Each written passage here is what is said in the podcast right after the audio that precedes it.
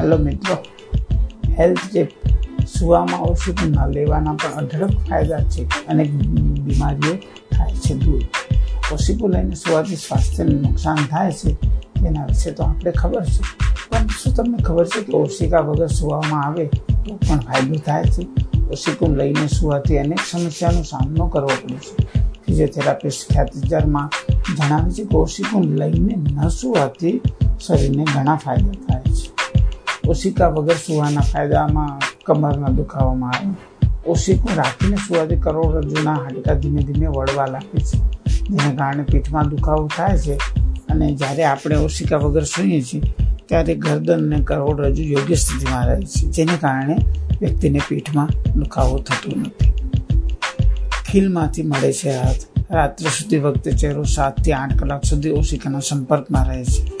તે સમયે ઓશિકા પર જમા થયેલી ગંદકી ચહેરા પર છૂટી જાય છે. જેનાથી ચહેરા પર ખીલ થઈ શકે છે. જો ઓશિકા વગરનું કવર દર ત્રણથી ચાર દિવસે ધોવામાં ના આવે, તો મોંમાં લાળ, પરસેવો, ધૂળને કારણે ઓશિકા પર અનેક બેક્ટેરિયા રહે છે.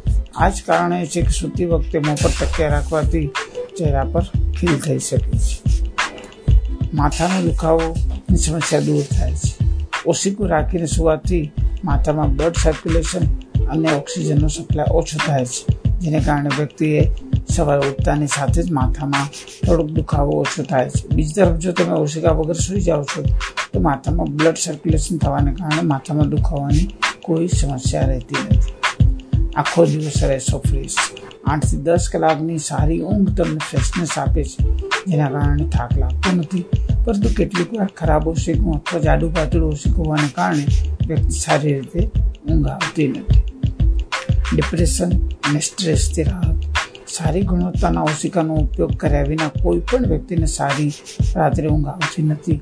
જેના કારણે બીજા દિવસે સ્વભાવમાં ચીડિયા પડવું અને તણાવનો અનુભવ થાય છે. પગની વચ્ચે ઓશિકો રાખીને સૂવું. આખો દિવસ વ્યસ્ત રહ્યા પછી રાત્રે ઊંઘ લેવી જરૂરી છે. સારી ઊંઘ માટે સુવાની યોગ્ય રીત હોવી જોઈએ. શરીરના કોઈ પણ ભાગ પર દબાણ ન કરો. જો તમે રાત્રે બંને પગની વચ્ચે ઓશિકું મૂકીને એક બાજુ સુવાની આદત પાડો છો, તો તમને પણ સારી રીતે સુવાની આદત પડી જશે. આ રીતે શરીરની સમસ્યા પણ દૂર થઈ શકશે. સાંધાના દુખાવામાં રાહત. જો તમને સારી રીતે ઊંઘ ના આવતી હોય, તો બિનજરૂરી ચિંતા કરતા હો, તો બંને પગ વચ્ચે ઓશિકો રાખીને સુઈ જાઓ. બંને ઘૂંટણની વચ્ચે ઓશિકો રાખવાથી ઘૂંટણ એકબીજા સાથે અડતા નથી. શરીરની મુદ્રા યોગ્ય રહે છે. જેથી સ્નાયુમાં કોઈ ખેંચાણ નથી આવતા. જો તમે પહેલાંથી સ્નાયુનો દુખાવો થતો હોય છો તો આ રીતે સુવાથી બધો દુખાવો દૂર થઈ શકશે ગર્ભવતી મહિલાઓ આ રીતે સૂવું જોઈએ ગર્ભાવસ્થા દરમિયાન મહિલાઓએ લાંબા સમય સુધી એક જ સ્થિતિમાં સૂવું ખૂબ મુશ્કેલ હોય છે. પગ વચ્ચે ઓશિકું રાખીને એક બાજુ સુવાથી કરોડરજ્જુ પર ભાર ઓછો આવે છે. તેનાથી સારી ઊંઘ આવે છે અને તેનાથી કોઈ નુકસાન થતું નથી. કમર અને કરોડરજ્જુમાં દુખાવાથી રાહત. કરોડરજ્જુનું હાડકું એક સરખું નથી હોતું, પણ તેમાં થોડાક વળાંક આવે છે. આજની લાઈફસ્ટાઈલમાં ઘણા કારણોસર કમર અને કરોડરજ્જુમાં દુખાવાથી પરેશાન રહે છે. આ સ્થિતિમાં સૂતી વખતે બંને પગની વચ્ચે ઓશીકું રાખીને એક બાજુ સૂવું જરૂરી છે. આમ કરવાથી કમર અને કરોડરજ્જુ પર તણાવ નહીં આવે. બ્લડ સર્ક્યુલેશનમાં સુધારો. ઘણી વખત જ્યારે આપણે સૂઈ જઈએ છીએ ને ત્યારે બ્લડ સર્ક્યુલેશન બંધ થઈ જાય છે. સુવાની રીત એવી હોય કે નસથી લોહી હૃદય સુધી પહોંચી જાય. જો તમે તમારા પગ વચ્ચે ઓશિકું રાખીને સુવાનું શરૂ કરો છો, ત્યારે તમે સવારે ઉઠો છો, ત્યારે શરીરના કોઈ પણ ભાગમાં દુખાવા અને તણાવ નહીં થાય. ઓસુકું રાખીને સુવાની આદત અનેક રોગનું કારણ છે. રાત્રે સૂતી વખતે લોકોને આરામદાયક પલંગ અને નરમ નરમ ઓશિકું જોઈએ છે. કેટલાક લોકોને માથા પાસે ઓશિકું મૂકવું ગમે છે અને કેટલાકને નથી. તેથી તે સમયે ઘણા લોકોને બેથી ત્રણ ગાદલાની જરૂર હોય છે. સોફ્ટ ઓશિકું રાખવાથી આરામ મળે છે, પરંતુ તે સુવાથી ઘણી બીમારીઓ થઈ શકે છે. ગરદનમાં દુખાવો વધે છે. ખૂબ ઊંચા અને સખત ઓશિકું વાપરવાથી ખભા અને ગરદનમાં સ્નાયુ પર દબાણ આવે છે, જેનાથી ગરદનમાં દુખાવો થાય છે.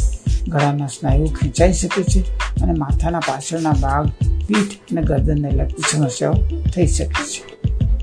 મેઇન ત્વચા પર ખરાબ અસર. જે લોકો ઓશિકા પર માથું નાખીને સૂવે છે, તેમની ત્વચા પર તેની ખરાબ અસર પડી છે. તકિયાના સંપર્કમાં આવવાથી ચહેરાની ત્વચા ખેંચાય છે અને તેના પર દબાણ પણ આવે છે. તેના કારણે ચહેરાની ત્વચા પર કરચલી વધારે જોવા મળે છે. બાળકોને કેમ નથી આપવામાં આવતું ઓશિકું? નાના બાળકોનું માથું ઓશિકા પર રાખવાથી ઘણી સમસ્યાઓ થઈ શકે છે. નાના બાળકો પર ઓશિકું મૂકવાથી તેમની શ્વાસવાળી પણ અસર થઈ શકે છે. આવજો મિત્રો.